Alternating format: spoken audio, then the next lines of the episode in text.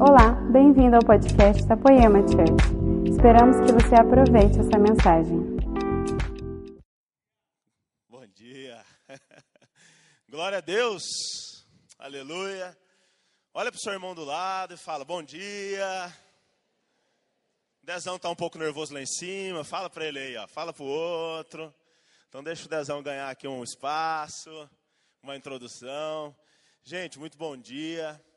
Sou redundante nesses bons dias, né? Mas eu estou muito feliz de estar aqui. É a segunda vez que eu estou ministrando nessa casa. E nessa série, o, Con, o Sagrado. Eu ia falar o Consagrado, mas é o Sagrado. E a gente teve semana retrasada o pastor Leandro, ministrou aqui, pastor Guilherme Lima, e hoje sou eu, amém? Eu queria que você fechasse um pouco seus olhos. Eu acredito que Jesus vai fazer algo essa manhã, como o Lucas ministrou a sua introdução no louvor. Eu acredito que Jesus mudou um pouquinho ali o que eles iam fazer na abertura. Eu percebi isso e eu também estou exposto e quero deixar a igreja toda exposta ao mover do Espírito nessa manhã, amém? Então feche os seus olhos, invoca a presença do Espírito Santo, Espírito de revelação. Senhor, no nome de Jesus, aqui está a sua igreja. Nós estamos diante da sua presença, estamos na sua presença, Senhor. Tua palavra fala que onde dois ou mais estiverem reunidos no teu nome, o Senhor está. Mas mais do que o Senhor, Pai, está, Pai, nós queremos ver a tua manifestação, Senhor. Nós queremos ver o teu poder, nós queremos ver a tua graça, Senhor, se manifestando, transformando o nosso caráter, transformando o nosso coração, renovando a nossa mente, Senhor, fazendo com que a gente seja metanoiado, transformado no entendimento, para que a gente viva poderosamente diante da tua face, na tua presença. Espírito Santo de Deus, já vem tocando e abrindo esses corações, Pai. Deus, eu sei que tem gente que entrou aqui desesperado, eu sei que tem gente que entrou aqui talvez desanimado, talvez tenha pessoas que entraram aqui precisando e procurando uma resposta, Senhor. Deus, que a mensagem, que a Sua presença, que a Sua voz sussurre no ouvido, no coração dessa pessoa, que ela saia daqui animada, motivada em Ti, Senhor. Ei, Espírito Santo, você é bem-vindo nesse lugar. Espírito Santo, nós te damos toda, toda a liberdade de fazer, de falar, de profetizar, de transformar, Espírito Santo. Sem você, nós declaramos que não somos nada sem o teu agir, sem o teu toque fresco, sem o óleo que derrama sobre nós, nós não somos nada, nós precisamos de Ti, Espírito Santo de Deus. Então venha sobre nós, fala conosco, em nome de Jesus. Amém. Eu já estou melhor, aleluia. Gente, eu estou aqui, direcionado pelo pastor Leandro, pelo presbitério. E como alguns sabem, ele veio numa das escolas de líderes que a gente teve. E ele falou: Eu quero muito que o Dezão pregue essa mensagem. O Deus desconhecido. E eu estava, eu estava trabalhando em São Paulo nesse dia, eu estava vendo online. E, e eu falei: Uau! Esse pastor Leandro é uma bênção na nossa vida. Além de a gente sair de uma conferência no final de semana passado, ele veio pregar e eu queria muito que ele ministrasse as nossas vidas. Ele pregou meia hora na minha frente, né? Meia hora ele, depois meia hora eu. E ele nessa meia hora ele pregou toda a minha mensagem. Graças a Deus que ele não orou. ele entende isso e ele saiu e falou: "Mano, vai lá". Eu falei: "Cara, nunca mais te chamo para nossa conferência. Você é um estragador de palavras, de esboço. Mas glória a Deus que Jesus ele é inesgotável. E ele tem um toque, ele tem uma unção, uma palavra fresca todos os dias. Então eu pude subir, ministrar e o mover veio, enfim, porque a graça está sobre nós. E eu acredito que esses adolescentes estão cheios do poder de Deus. Então eu estou vindo nessa pegada, vamos dizer assim. E eu estou muito feliz. Então ele me surpreendeu lá, eu quero que o Dezão pregue, depois a gente se falou. E aqui estou eu. Então o tema da nossa mensagem hoje é o Deus desconhecido. Fala para a pessoa do seu lado, o Deus desconhecido. Fala para outra, Deus desconhecido. Olha que chique, gente.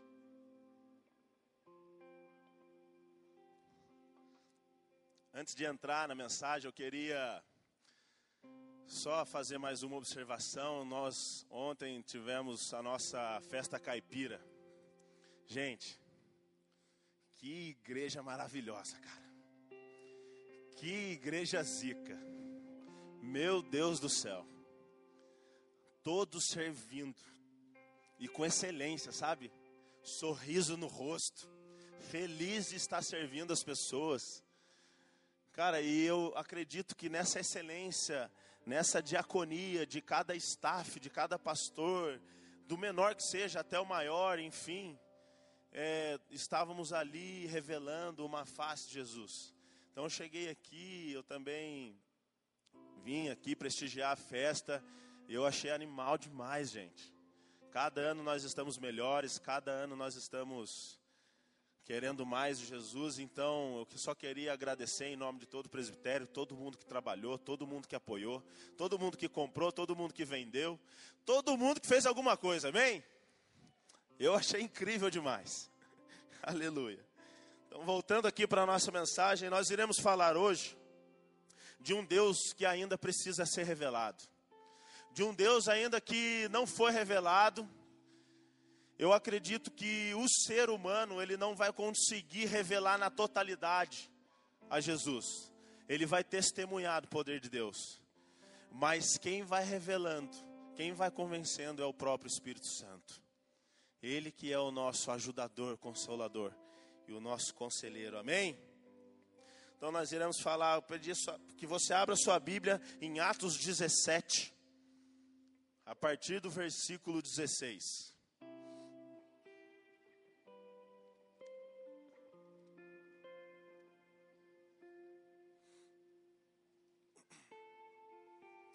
Todos acharam?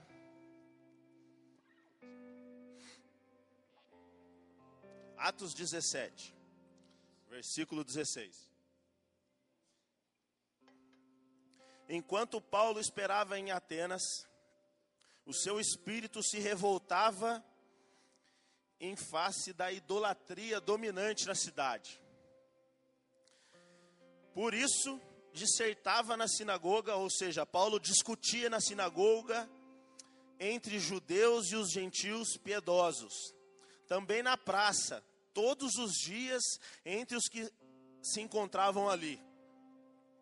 E alguns dos filósofos epicureus e estoicos, estoicos contendiam com ele, ou seja, os filósofos, os caras cheios de conhecimento, confrontava Paulo e Paulo confrontava eles e aquela discussão. Então você imagine, os caras filósofos, esses epicureus e os esto, esteu, estoicos, estoicos, tem algumas pessoas que falam assim, eles tinham a sua filosofia, uns tinham a filosofia que o fim da vida era você sentir o prazer, você tem que sentir prazer.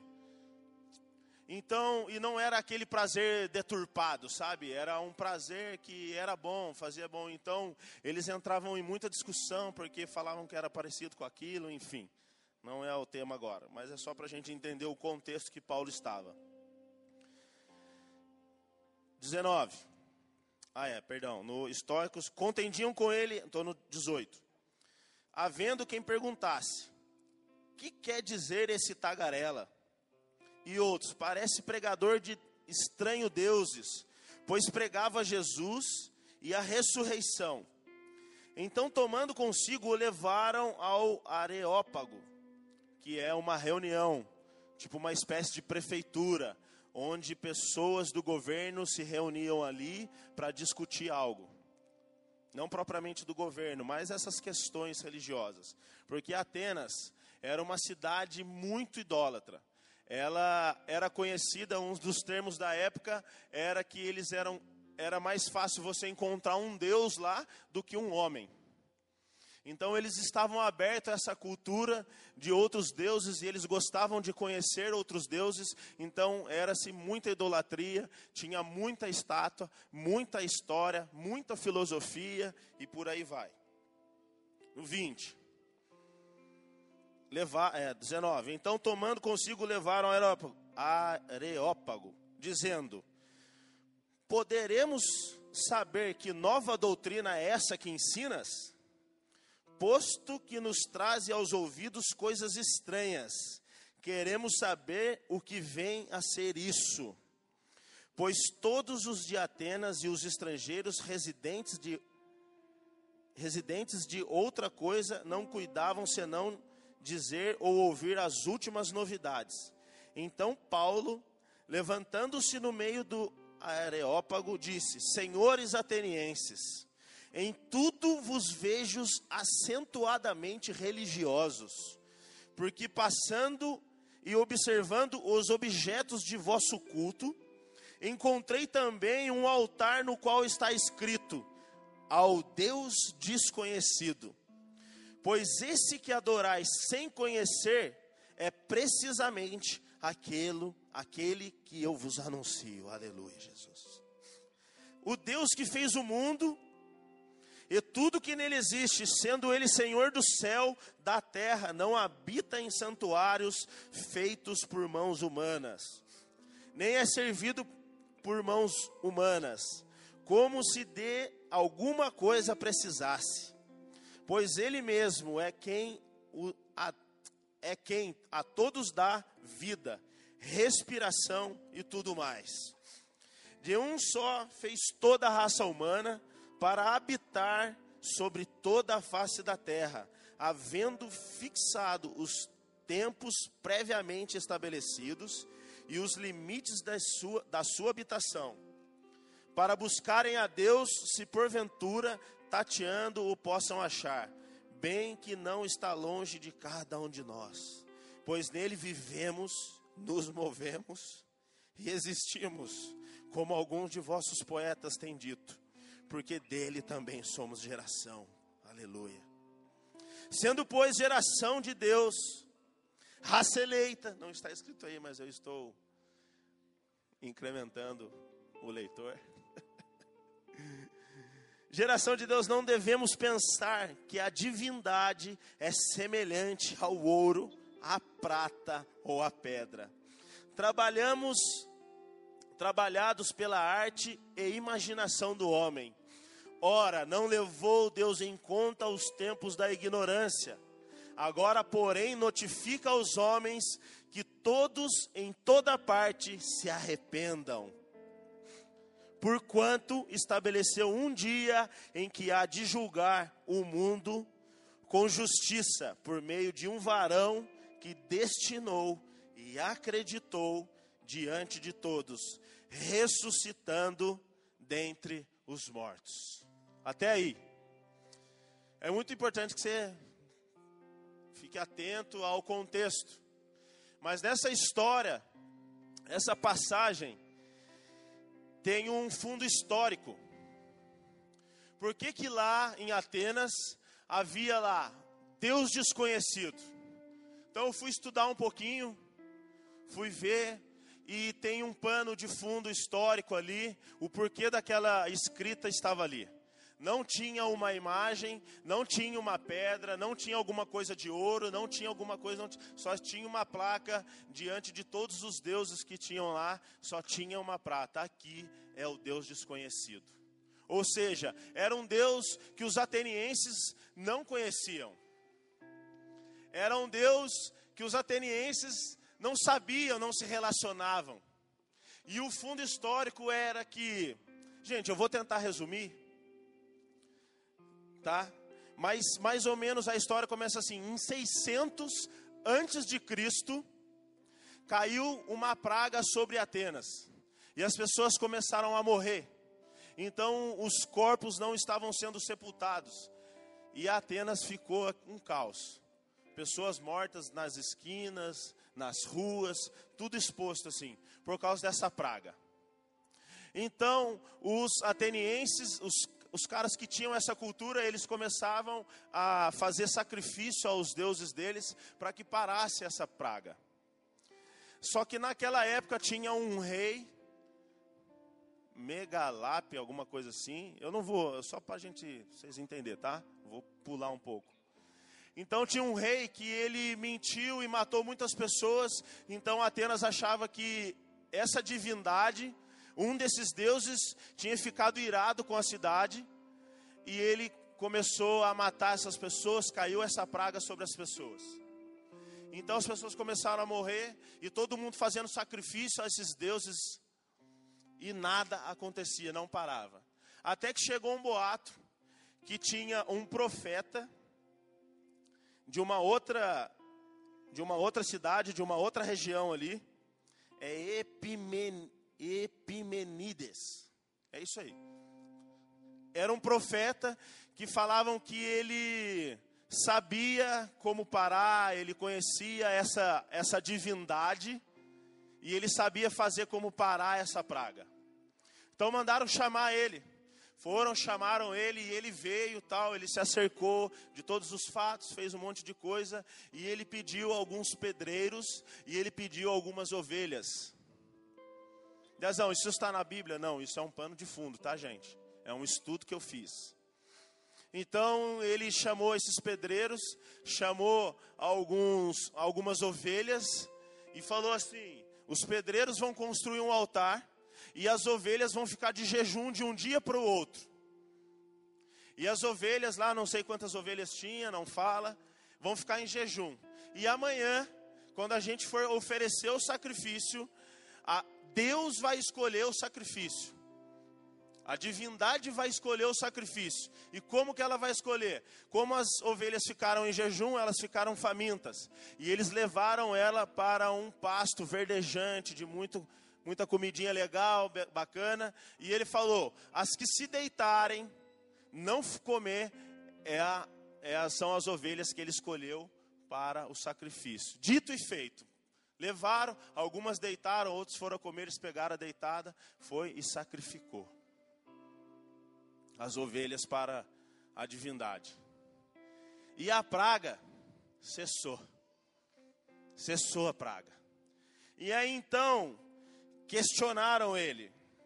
Um ancião perguntou o nome da divindade para poder gravar no altar.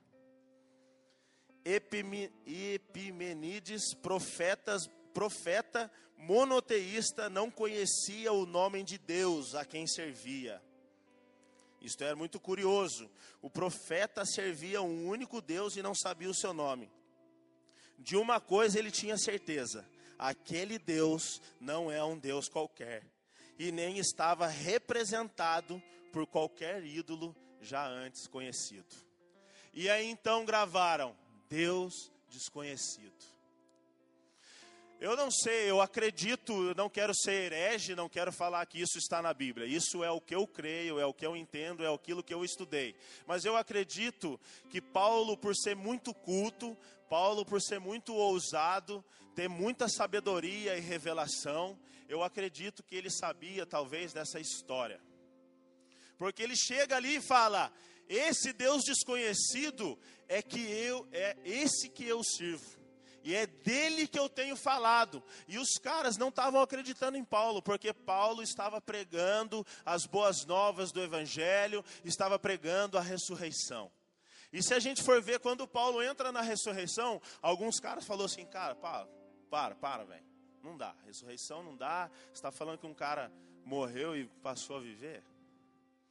Então, os caras de tão culto, de tão idólatras que eram, acreditavam em deuses, acreditavam, mas não acreditavam que o poder do céu, que o pão vivo desceu, sabe? Não acreditavam que Jesus ele se despiu de toda a sua glória, caminhou entre os homens, encarnado. Eles não acreditavam nisso. Então eles não conheciam o resto todo. Porque eu não posso chegar ao Pai se eu não passar pelo Filho. Então não tem como, igreja. falar que amamos Deus, que conhecemos Deus, se eu não confesso Jesus como meu único Senhor e Salvador. E o que eu quero dizer com todo esse contexto? Tem pessoas, talvez você está aqui dentro, que não conhece esse Deus, que não conhece um Deus de relacionamento, que não conhece um Deus que deu a sua vida por você, não conhece um Deus amoroso, então esse Deus ainda é desconhecido. Esse Deus ainda em parte as pessoas, se a gente for fazer uma pesquisa, você pode ir em qualquer lugar do mundo. Eu acredito que em alguns lugares você chegar e vou falar assim: "Você aceita Jesus?" As pessoas vão aceitar Jesus. As pessoas vão querer, porque elas conhecem um pouco da história de Jesus. Eles elas sabem que ele foi um grande homem, que ele só fez bondade. Então as pessoas sabem. Mas o que a grande maioria não sabe, talvez, é que esse Jesus veio trazer um caminho no meio ao deserto. As pessoas talvez não sabem que esse Deus, que esse Jesus foi pregado na cruz e olhou para a humanidade e falou: Perdoa-os, porque não sabem o que fazem. Sabe o que eu acredito numa parte do Evangelho? Que não é o quanto você ama Jesus, mas é o quanto você acredita que Ele te ama, apesar das suas, dos seus erros, dos seus pecados. Eu acredito que Jesus um dia vai chegar para a gente e não vai falar, cara, você me ama, e vou falar, eu amo Jesus, como ele falou para Pedro, você me ama, eu, claro que eu te amo, Jesus. Olha as obras que eu fiz, olha tudo que eu fiz. Mas se ele mudar a pergunta, mas você acredita que eu te amo? Eu acho que essa é uma das grandes chaves do Evangelho. Porque pessoas não estão aqui do seu lado, porque pessoas talvez cheias de mimimi, pegou mal com o pastor, pegou mal com o profeta, com algum líder, e sai da igreja, todo ferido, Nesses últimos meses eu conversei com alguns adolescentes, alguns jovens, e eles estavam desanimados.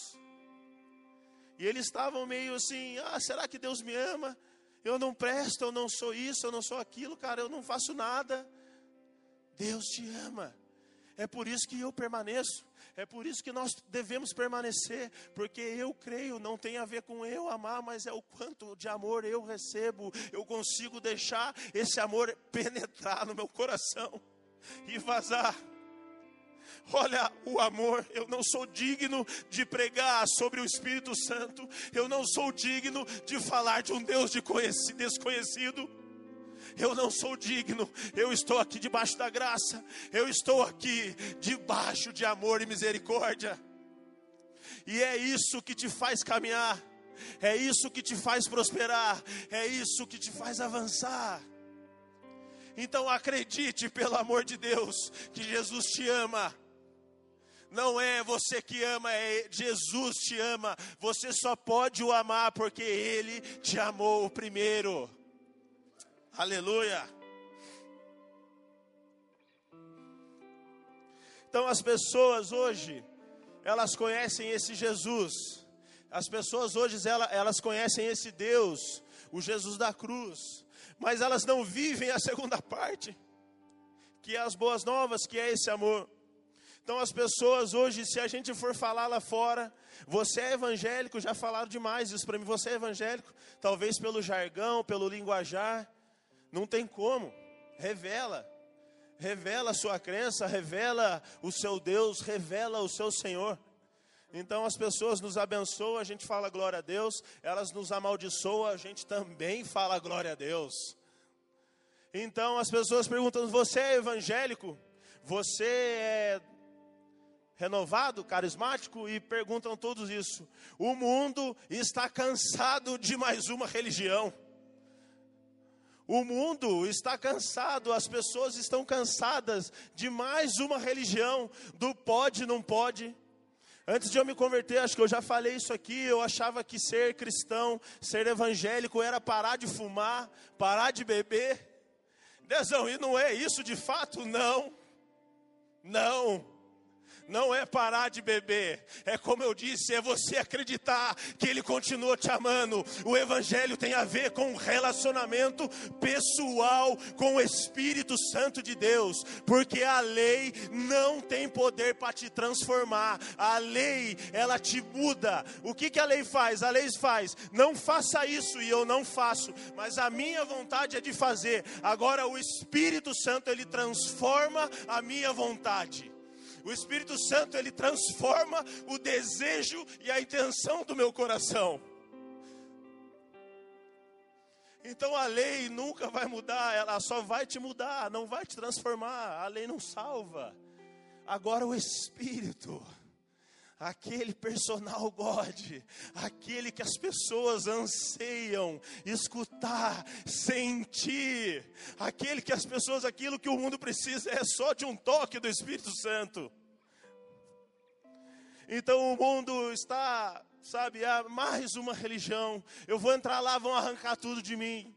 Eu vou entrar lá, eu vou ter que parar de fumar, de beber. Nesses dias de série aqui, eu orei por algumas pessoas e eu falava, cara, você entende que Deus não está te chamando para parar de beber, para parar de fumar e de transar e na balada?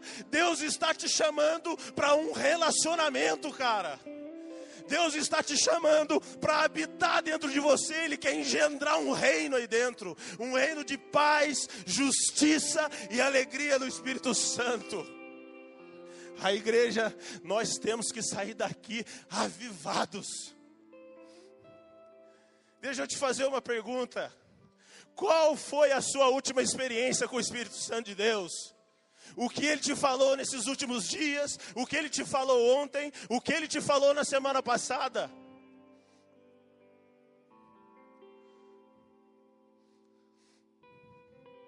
Nós precisamos do Deus desconhecido.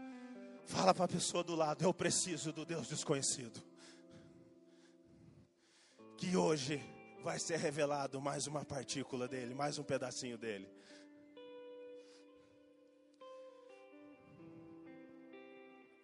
É muita doideira isso. Deus habitar dentro de nós.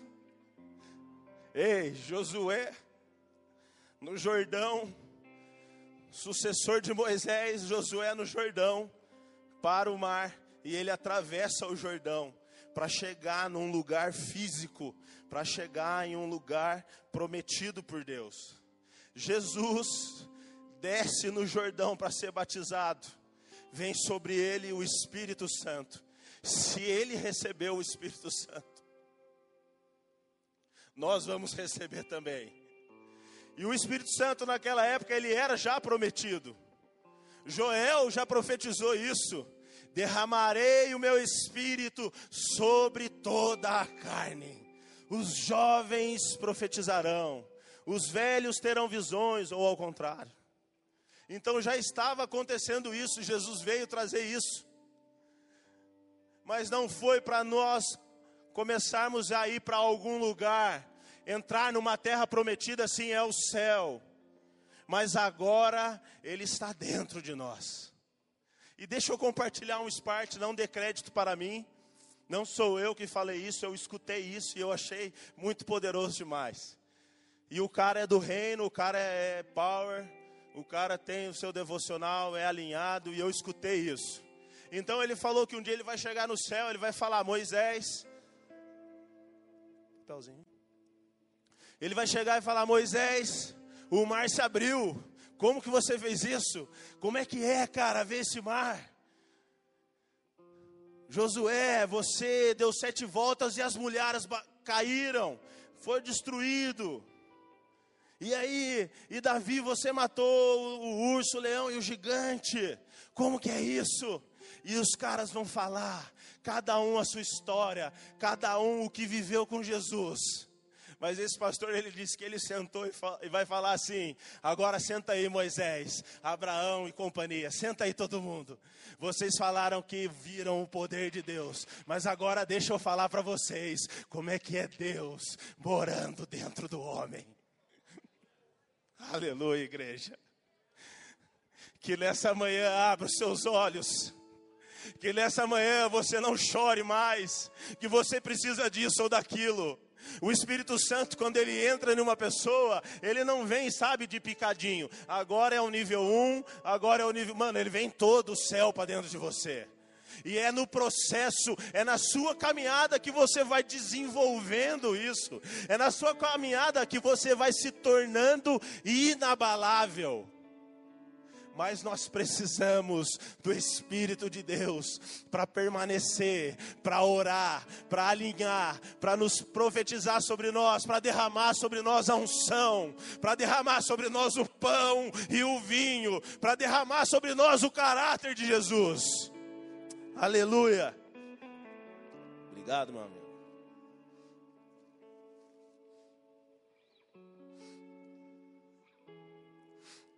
Deus ouviu a oração de Davi.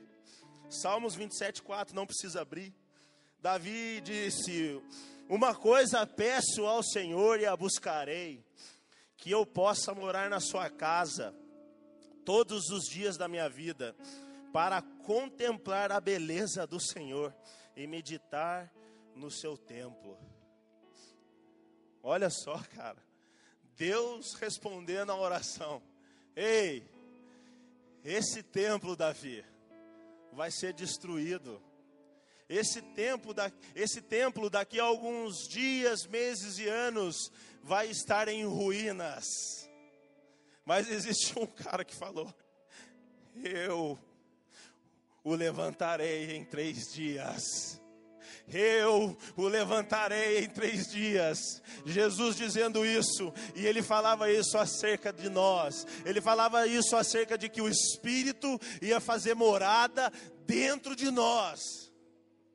Dezão, então eu, o rei mora na minha barriga, de fato sim. Erga sua cabeça perante os homens. Não estou falando de ser metido, arrogante, um estúpido e um cavalo. Não estou falando disso. Mas se você andar prostrados diante daquele que reina e vive, se você andar prostrado diante dele, não vão poder te derrubar. Não vão poder te derrubar. Aleluia. Então existem muitas religiões e eu acredito que um monte de pessoas está cansado disso. Agora, de todas as religiões que você conhece, que eu conheço, qual delas que prega que o nosso Deus, como a Levi Las Boas disse, fez uma cruz e se pregou nela? Qual das religiões que prega um Deus de amor, um Deus de graça. Eu estava lendo o, a maravilhosa graça do autor Philip Yancey. E nenhuma das, da sua, da, do, da, dos capítulos fala que estavam reunidos todos os tipos, todos os líderes das grandes religiões do mundo. Estavam reunidos todos os caras, eu nem sei falar todas, mas estavam todos lá todos. E eles estavam discutindo qual a diferença entre as suas. Porque todas visam o bem do ser humano. Todas visam o amor de alguma maneira. Eu já escutei que todos os caminhos levam a Deus. Mas existe um só caminho, a Bíblia fala, que é Jesus. Então, é, estavam lá reunidos até que C.S. Lewis entrou no recinto. Está bem assim no livro. E ele fala: Ei, qual que é o motivo das discussões? Nós estamos vendo, CS. Qual que é a diferença? Ele entrou, fechou a porta e falou: Mas isso é fácil. É a graça de Deus. Todas as religiões nós temos que pagar por alto, algo, nessa vida, na outra. Mas a Bíblia diz que os cristãos que aqueles que seguem a Jesus já está consumado. Essa é a diferença. Nenhuma das outras pregam um Deus gracioso, amoroso e um Deus que vai habitar dentro de nós. Não pregam um Deus, aleluia, Jesus. Não pregam um Deus que veio servir a humanidade, que veio colocar pão nas nossas bocas, que veio sarar as nossas feridas, que levou sobre si os nossos pecados, os nossos erros, as pelas suas pisaduras fomos sarados. Não existe religião. E eu não estou falando de ser evangélico, eu estou falando de pertencer a Jesus. Eu estou falando de ser dele e ele ser seu. Aleluia, igreja. Você tem que sair daqui buscando Ele, não olhando, não se comparando a outros. Talvez tem líderes de ministério aqui, pastores, eu não sei, mas a gente tem a mania de olhar no Instagram, Facebook e comparar está tudo dentro de você, está tudo dentro de você. Você carrega o rei na barriga, há um reino dentro de você. As pessoas que encontrarem com você, elas vão encontrar paz, justiça e alegria no Espírito Santo. Toma posse disso, igreja. Aleluia.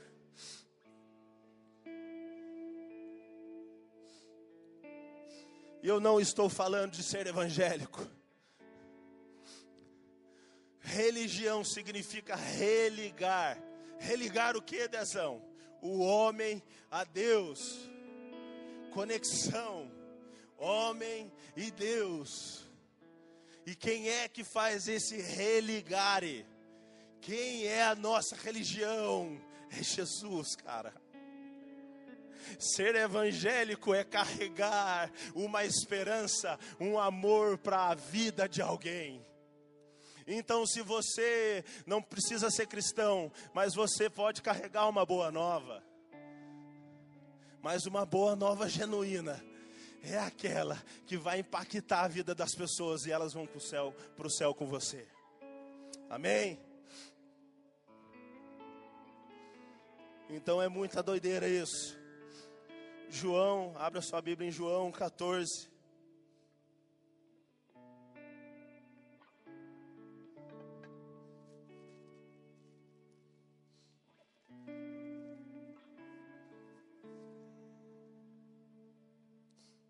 João 14, versículo 15. Você precisa acreditar nisso. Ore ao Espírito Santo. Eu não creio, Espírito Santo. Já orei assim. Eu não acredito nessas coisas, Espírito Santo. Ele é que nos convence. João 14, versículo 15. Se vocês me amam, obedecerão aos meus mandamentos.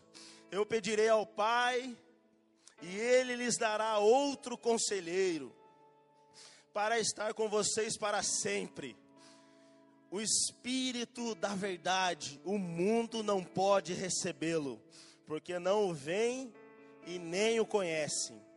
Mas vocês o conhecem, pois ele vive com vocês e estará com vocês. Não os deixarei órfãos, aleluia, Jesus. Voltarei para vocês dentro de pouco tempo, o mundo não me verá mais vocês, porém, me verão, porque eu vivo, eu vivo. Vocês também viverão. Naquele dia compreenderão que eu estou em meu Pai, vocês em mim e eu em vocês. Essa palavra em significa entre. Eu estarei em meu Pai, estou no meu Pai, eu estarei entre, é no meio, eu estarei em vocês. Quem tem os meus mandamentos lhes, lhes obedece, esse é o que me ama. Aquele que me ama será amado meu, por meu Pai, e eu também o amarei e me revelarei a ele. Disse então Judas: Senhor, mas o que te revelarás a nós e não por que te revelarás a nós e não ao mundo? Se alguém me ama, obedecerá às minhas palavras. Meu Pai o amará, nós viremos a ele e faremos morada nele. Aquele que não me ama, não me obedece, não obedece às minhas palavras. Estas palavras que vocês estão ouvindo não são minhas, são de meu Pai que me enviou. Tudo isso lhes tenho dito enquanto ainda estou com vocês. Mas o conselheiro, o conselheiro, o Espírito Santo que o Pai enviará em meu nome, lhes ensinará. Repete comigo: lhe ensinará. Todas as coisas lhes farás lembrar de tudo. Então, olha só que doideira. Jesus estava indo, subindo, falou: daqui a pouco vocês não vão me ver mais. Eu preciso subir. Só que eu não vou deixar vocês aqui sozinhos, não. Eu vou deixar vocês com um tutor, com um mentor, com um professor, com um consolador. Eu vou deixar vocês com aquele que vai treinar vocês, com aqueles que vai alinhar o coração de vocês comigo. Então nós somos a habitação do Espírito Santo de Deus. Nós somos o templo. E no templo aqui, nós fazemos o que?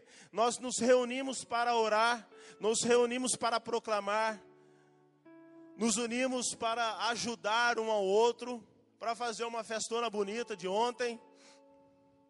Tudo isso é válido.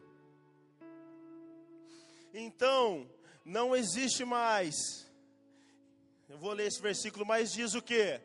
Ei, Jesus, uns falam que temos que adorar aqui, outros lá. Jesus fala, ó, vai chegar o tempo em que vocês me adorarão em espírito e em verdade. É maravilhoso demais. Em espírito, porque o espírito nos ajudará, nos consolará, vai ajudar a gente a permanecer.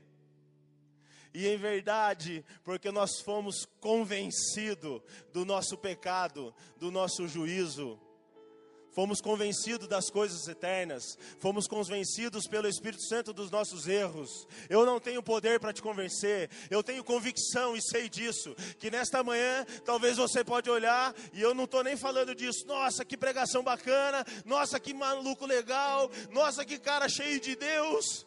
Mas eu não tenho poder para convencer você. Eu sei que Ele está aqui e eu sei que Ele está à porta, eu sei que Ele está batendo aí dentro mais um maluco alguém tem que pregar. Porque a fé vem pelo ouvir, ouvir a palavra de Deus. Aleluia. Glória a Deus, Jesus. A obra do Espírito Santo, olha só, então depois que ele morou em nós, João 16, 7 ao 15. Eu vou dar uma corrida aqui, tá, gente? Mas eu, eu lhes afirmo que é para o bem de vocês que eu vou. Se eu não for, o conselheiro não virá para vocês. Mas se eu for, eu, eu o enviarei. Quando ele vier, convencerá o mundo do pecado, da, ju, do, da justiça e do juízo. Olha só. Então, às vezes, os apóstolos, não, Jesus não deixa a gente, você está fazendo um monte de coisa. Eu vi o cego enxergar, eu vi o morto viver, eu vi os milagres do pão. Eu vi tudo, Jesus. Mas ele falou, cara, vocês não estão entendendo realmente. Vocês não estão entendendo, vocês não podem me segurar, vocês não podem me conter. Ele está contido no céu. O Guilherme, na sua pregação da semana passada, ele falou isso: que os, re, os céus retêm Jesus. Isso está na Bíblia, isso está em Atos dos Apóstolos, se eu não me engano. Mas Jesus estava falando: eu só estou dando start, eu só estou apertando play, eu só estou apertando o power porque se eu não for, ele não pode vir. Então agora eu fiz, preguei, falei, curei, mas vocês farão obras maiores. Vocês vão fazer mais do que eu. Que Deus que é esse que veio servir? Eu enfatizo isso porque isso não cabe. Não cabe. Não existe um Deus assim. E é esse Deus que o mundo precisa conhecer. É esse Deus que as pessoas do seu emprego, do seu trabalho, da sua escola, no hospital, é esse Deus desconhecido. É esse Deus de amor, esse Deus glorioso, esse Deus poderoso. Não é o Deus que vem aqui, Deus vai fazer. É Deus vem aqui, ele vai transformar. Mas você precisa se arrepender. Aleluia. Aleluia. Então, olha a obra do Espírito convencendo do pecado, do juízo e da justiça. Hoje eu estou mais convencido do que ontem. E a obra e a transformação dele não para. A Poema é um pouco criticada, porque tem cara que está aqui hoje, quinta, sexta-feira vai para o barzinho tomar cerveja, fumar. Cara, deixa eu falar para você, a gente é muito criticado. Tem pessoas, e eu não estou falando contra você não, que talvez fuma aqui na porta. Ah lá, a igreja do pode tudo. Ah lá, a igreja que é permissão, é porta larga. Tem gente falando isso. Mas a gente não chega e fica falando, ei, para de mudar, para de beber, para de fumar, não vai no barzinho, não vai na. Ei, ei, se relaciona, cara. Se relaciona com o Espírito Santo de Deus, você vai ver que ele vai transformar, porque a gente só fica convencido, e a gente não pode ficar só no convencimento. O convencer é somente isso, sabe? É, ah, eu preciso mudar, de fato eu preciso mudar, e uma semana eu preciso mudar, um mês eu preciso mudar e não muda. Mas é da justiça, a justiça de Deus. Em Romanos 1, se eu não me engano, 17, fala que Deus, o Evangelho é a justiça de Deus. O Evangelho tem uma palavra no hebraico, eu não lembro agora, mas fala que ela é a justiça de Deus. E a justiça de Deus é você ser perfeito e andar na presença. Ao contrário, é andar na presença e ser perfeito. Então Deus não vai comparar você com o pastor Leandro, você comigo. Ele vai falar: seja perfeito, anda na minha presença. Sede santo, porque eu sou santo. Não é porque os apóstolos, os pastores, e os presbitérios é santo, sede santo porque eu sou santo. Então pare de olhar, olhe para você, creia. Eu preciso ser como Jesus, eu preciso do Espírito Santo para isso. Amém? Então a obra do Espírito Santo é nos convencer, nos transformar, nos mudar. Aleluia, aleluia. Em Tito 3, 4 ao 9. Gente, tem muita coisa para falar, não sei se vou conseguir falar tudo. Mas diz assim: Mas quando da parte de Deus, nosso Salvador, se manifestaram a bondade e o amor pelos homens, não por causa dos atos de justiça por nós praticados, ou seja, Deus não olhou para a gente e nos amou porque a gente está fazendo uma coisa legal. Ele olhou para a gente e nos amou porque Ele é bom, Ele é um Deus de amor. 5. Não por causa de atos de justiça por nós praticado, mas devido à sua misericórdia, ele nos salvou pelo lavar regenerador e renovador do Espírito Santo, que ele derramou sobre nós generosamente por meio de Jesus Cristo, o nosso Salvador. A palavra regenerador significa frequentemente usado para denotar a restauração de algo ao seu estado primitivo. Regenerador pelo Espírito Santo de Deus é você ser aquilo que Deus criou você para ser. Ou seja, é a sua última versão. É aquela versão que você não precisa mais de algo, mais de alguém, de mais um curso, nada. Você está sendo regenerado, ou seja, Deus está nos transformando em parecer com o seu Filho amado, Jesus Cristo. Amém? Aleluia.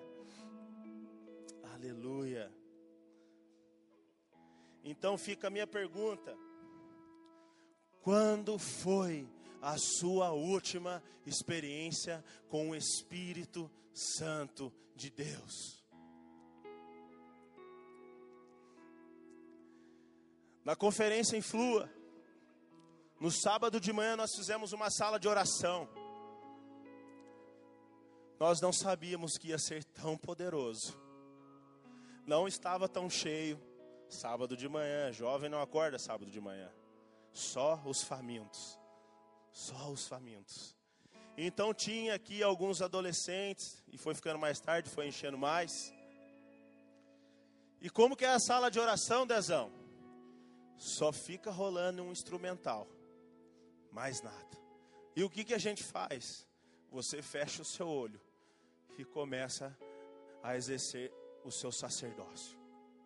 Então ficamos aqui, Eu fiz uma abertura explicando isso. Você não vai ser mais esperar a banda, você não vai esperar alguém falar, vai esperar alguém orar, abrir a Bíblia e explicar. Você vai ter uma experiência real e viva com o Espírito Santo agora. E só falei isso e descemos e começamos a orar e o microfone ficou aqui. Para mim foi uns dias mais hard da conferência. Porque ninguém tirou celular, ninguém tirou foto, ninguém ficou fazendo history. Pode ver, não, não tem history de sábado de manhã. Não é que não veio ninguém, é que o céu desceu. É que o Espírito Santo começou a pegar jovens e adolescentes. E de verdade, eu fiquei muito feliz, eu estou muito feliz. Porque eu tenho orado. Eu falava, Jesus, deixa eu ver, cara. Você entrar na vida desses meninos e dessas meninas. Deixa os meus olhos contemplar esse avivamento que vai rolar nesses dias. Então ficamos aqui orando, orando, clamando, e o microfone ficou aqui. E aqueles que tinham uma palavra de conhecimento, de discernimento de alguma coisa, eles pegavam, oravam e falavam. E meu, o ambiente, o céu estava aqui. O céu desceu, o Espírito Santo pegou os jovens e adolescentes. E foi incrível, foi incrível. Foi uma experiência muito marcante estar até agora.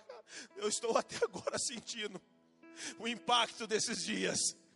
Eu ando pela casa, eu choro. Eu vou cuidar dos meus filhos, eu choro. Esses dias foi meu aniversário, cara. Eu pude sentar na mesa com os meus filhos, com a minha esposa. Mas eu senti um fiozinho de amor descendo assim. É disso que a gente precisa, igreja. É disso que nós precisamos sabe, desse contato vivo, dessa, dessa, desse relacionamento real, de senti-lo em meio a qualquer lugar e circunstância. E então eu estava ali, eu só quero testemunhar para a edificação da igreja, que foi uma experiência da qual eu nunca tive. Eu estava aqui deitado, orando, e Jesus me mostrou um demônio aprisionando um jovem, enfim, medo, solidão, aquela confusão toda. E eu meio descrente, falei, Jesus, mostra para mim, mostra para mim esse jovem. E aí não mostrou, eu saí andando pela igreja, porque eu já estava crendo mais. E eu falei, Jesus, me mostra esse jovem, me mostra esse jovem. Eu quero esse jovem, Jesus, me mostra. E eu não achava ele. E aí nós chamamos alguns, já estava no final isso, chamamos alguns aqui para frente, que não tinham recebido oração, que não tinham recebido. E, gente, foi um. Vocês não acreditam. Espírito de profecia pegando os adolescentes, entregando profecia. Sabe, revelação da parte de Deus, da família, da casa, do pai, as adolescentes caindo de joelho aqui, enfim. E aí eu falei, cara, eu tive uma visão, falei para todo mundo no microfone, se você, este jovem, vir aqui, eu quero orar por você, eu quero orar por você, e ele não veio. E aí eu já estava valente. Agora, Jesus, eu sei que o Senhor falou, aquela convicção no coração. De repente a minha esposa vem e fala: vem aqui. Todo mundo orando. O jovem caído no chão. E ela falou: é ele. É ele. Então nós pudemos orar. Foi uma das cenas mais lindas que eu já vi na minha vida. E ele estava manifestado. Mas a luz chegou. E a luz saiu fora. Vou poupar detalhes. Mas quando eu olhei no olho dele, eu falei, cara, eu não te conheço. Eu não sei quem você é. Não sei onde você mora. Não sei quem são seus pais. Ele falou, cara, eu queria me matar. Eu fiz até uma carta. Eu nem sei se eu posso contar isso. Estou expondo. E eu falei, cara, ele falou, porque eu sinto que eu não presto, eu não gosto e tal. Muitas vozes na minha mente. Eu falei, cara, você é esse cara que eu chamei aqui. Ele falou, eu sou esse cara. E ele chorava, eu chorava mais ainda. E eu estava em cima dele assim, a minha esposa orando, e a gente orando, e aquele mover louco de Deus, os outros adolescentes profetizando. E eu falei, cara, você é esse cara. Ele falou, eu sou esse cara. Eu falei assim, então Deus te achou, mano.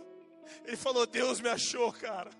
Deus me achou. Eu falei, então você vai receber o batismo do Espírito Santo agora. Confesse Jesus como seu Salvador. Gente, o Espírito Santo encheu aquele garoto. E ele começava a tremer, tremer, tremer. Eu falava, aleluia, Jesus. Pode glorificar a igreja. Pode aplaudir o nome de Jesus.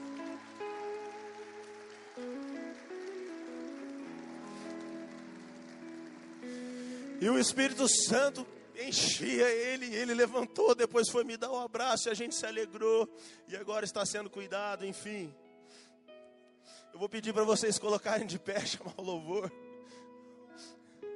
Igreja, eu acredito que você já escutou o suficiente. Agora não espere mais o dezão orar aqui. Sabe, eu quero que você feche os seus olhos e clame agora, Espírito Santo, eu preciso de uma experiência.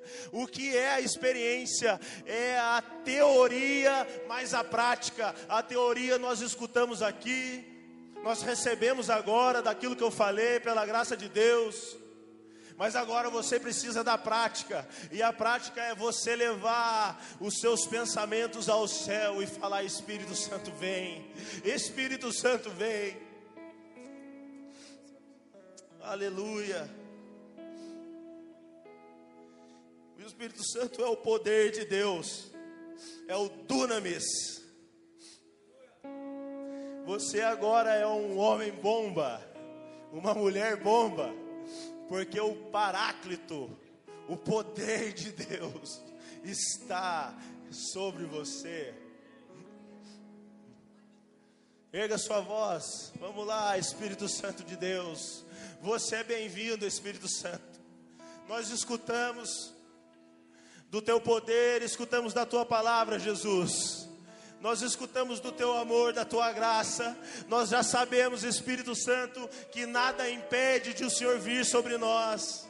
Nada impede de o Senhor fluir, de você renovar as alianças, de dar uma injeção de ânimo, de dar uma injeção de transformação.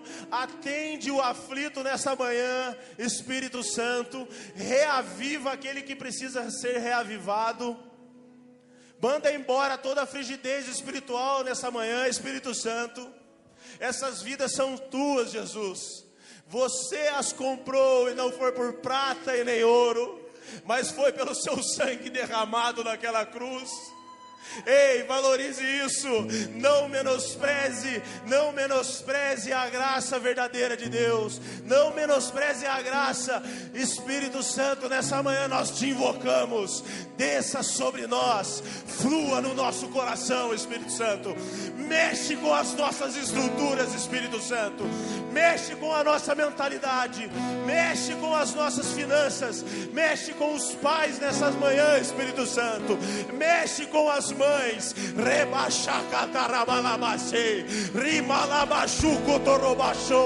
Vem, Espírito de vida. Nós mandamos embora toda a morte. Nós mandamos embora toda a tristeza. Nós mandamos embora agora todo o mal. E só há lugar para ti, Espírito Santo de Deus. Que haja cura, que haja libertação, que haja, Senhor, batismo com fogo, que haja batismo em línguas. Senhor, desperta o dom da igreja. Desperta o dom da igreja. Em nome de Jesus. Em nome de Jesus. Vamos lá, igreja. Vamos lá, igreja. Ele quer te dar algo fresco nessa manhã. Ele é o personal God, é Ele que te ensina, é Ele que te instrui. Rei, hey, vamos Espírito de vida, nós estamos expostos, nós queremos ver Espírito Santo, a Sua glória, a Sua manifestação em nós, em nome de Jesus, em nome de Jesus. Esconda-me em Ti, esconda-me em Ti. Nas asas do seu amor. Esconda-me em ti, esconda-me em ti, nas asas do seu amor.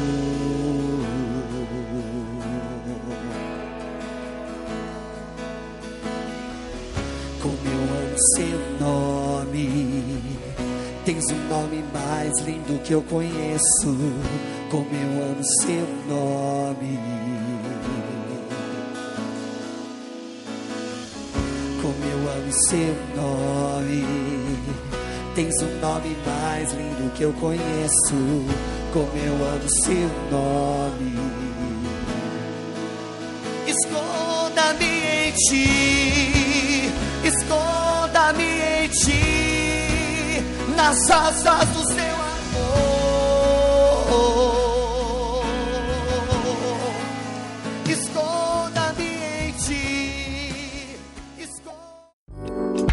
foi uma mensagem da Poema Church.